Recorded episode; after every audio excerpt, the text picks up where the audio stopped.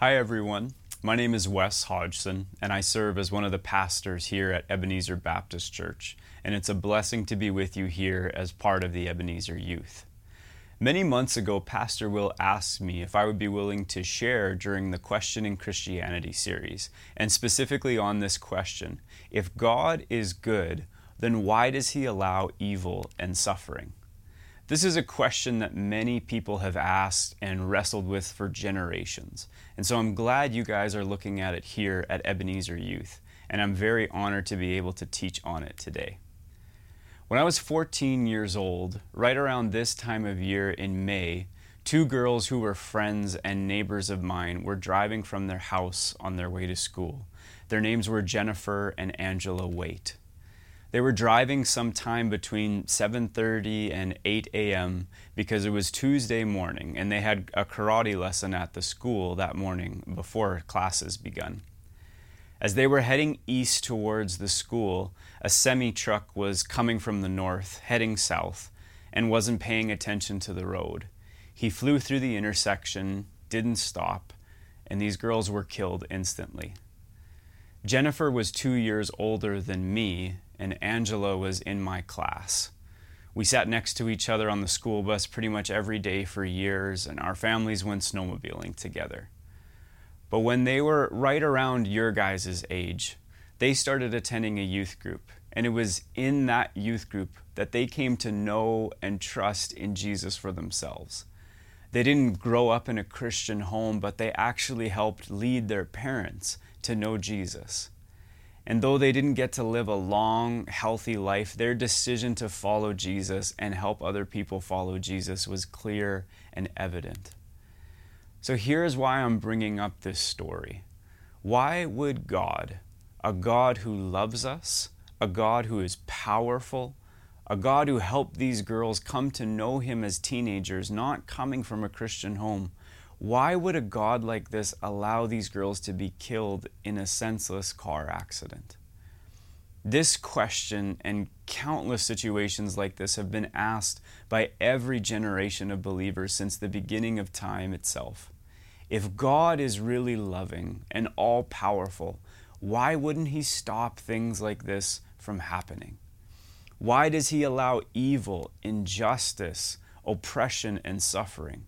If God is really like this, then why doesn't He do something about it? And this is the question I want to explore and share with you guys today as we dig into God's Word. So if you have your Bible with you, turn with me to Genesis chapter 1. Genesis chapter 1, verses 1 through 3 read this In the beginning, God created the heavens and the earth. Now the earth was formless and empty, darkness was over the surface of the deep and the Spirit of God was hovering over the waters. And God said, Let there be light, and there was light. The Bible describes God as a being who has existed before the world began. That's really hard to wrap our minds around, but God is eternal. That means He's always existed and He will never stop existing. He was there before time started, and He will be there when time comes to a close. And the Bible describes God as so powerful that all he has to do is speak and things come into existence. That is who God is. He says things and they happen.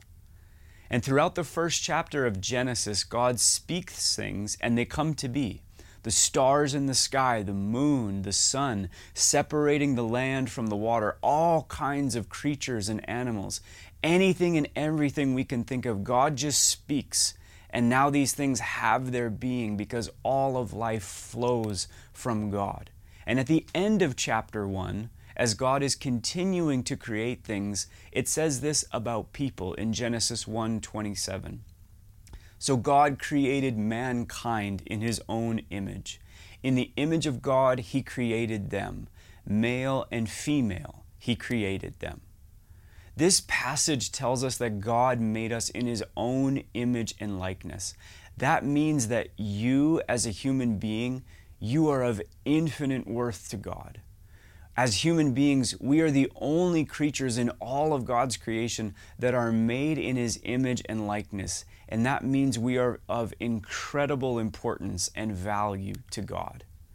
But because we are made in God's image, and God has the ability to choose what He will and won't do, we also are made by God with the ability to make choices. You and I have a will. That means we have the ability to use our minds, our hearts, and our bodies to do things in this world. Everything from play a sport to play an instrument to work on our homework or to not work on our homework or to come to a youth group on a Tuesday or a Wednesday night. We have the capacity to make choices, and that is a God given thing. At the end of Genesis 1 in verse 31, we read this God saw all that He had made, and it was very good. Everything God made started off very good. That means that you and I, as human beings, we are made very good.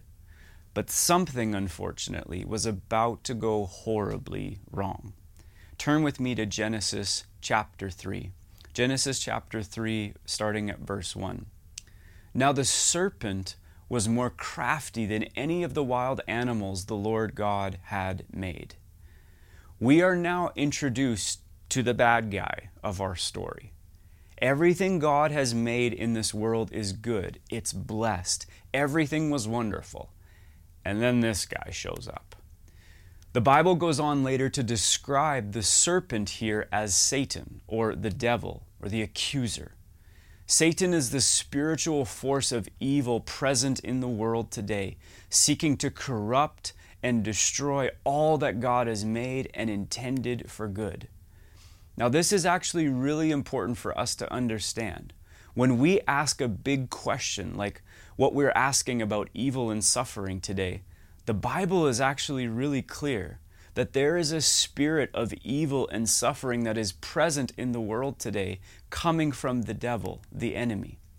There is a real enemy who opposes God, opposes human beings, and hates all that is good in the world. And while there are many ways that the devil works and does his worst in the world, what do you think is the number one way the devil seeks to destroy all that God intends for good? What do you think is the number one way he does that? Lies. Lies are the primary way he does this. Lies are the main way that the devil does his work in the world. When Jesus talked about the devil, this was one of the things he described him like. John 8, verse 44. You belong to your father, the devil, and you want to carry out your father's desires. He was a murderer from the beginning, not holding to the truth, for there is no truth in him. When he lies, he speaks his native tongue, for he is a liar and the father of lies. Did you catch that? What does Jesus say about the devil? When he lies, he speaks his native tongue. That's the devil's first language, telling us lies. He is the father of lies, meaning that lies originate from him. That's where they come from. So, this is important for us to remember when we think about all the pain and evil and suffering that takes place in this world. We need to realize that there is a real spirit of evil at work trying to corrupt and destroy all that God has made and all that God intends for good. But our story in Genesis continues on from there. This serpent, who we know to be the devil, speaks to Eve, the first woman, and says this to her. He said to the woman, Did God really say you must not eat from any tree in the garden? Okay, now, quick side note in Genesis 2, after God makes Adam and Eve, he gives them really clear instructions about not eating one specific tree in the middle of the garden. Every other tree, totally cool to eat. Just don't eat that one, basically, is what God says. And now the devil comes and twists it. This is how the devil lies to us. He takes something that's true on the surface and twists it just a bit. But the story goes on. The woman said to the serpent, We may eat from fruit from the trees of the garden, but God did say, You must not eat from the fruit that is in the middle, the tree that's in the middle of the garden, and you must not touch it, or you will die. You will not certainly die, the serpent said to the woman, for God knows when you eat from it, your eyes will be opened, and you will be like God, knowing good and evil. This story is known as the first temptation or the fall of humanity. Satan comes and twists what God had said to the first humans and tempts them to believe something that isn't true. The tree that God told them not to eat from was called the tree of the knowledge of good and evil. And what taking food from that tree would mean was that they were essentially saying to God, Hey, God, I know you made the universe and stuff, but I'm smarter than you. I know better than you, and I really can't trust you. So I'm just going to do what I want to do. And how do you think that that goes? Do you know what happens next? Does Adam and Eve eat the fruit or do they not eat the fruit? They eat the fruit. They do the one thing that God commands them not to do. And this, unfortunately, begins a cycle in the storyline of the Bible where people are always disobeying God. All throughout the storyline of the Old Testament, God is asking people, Will you trust me? Will you follow me? Will you listen to me? And time and time again, people fail. They fall short. They disobey. They refuse to trust God. And this leads to all kinds of suffering and pain and injustice. Adam and Eve made a choice. They chose to trust themselves rather than trust God. But this isn't just a story about Adam and Eve. This is a story about all of us.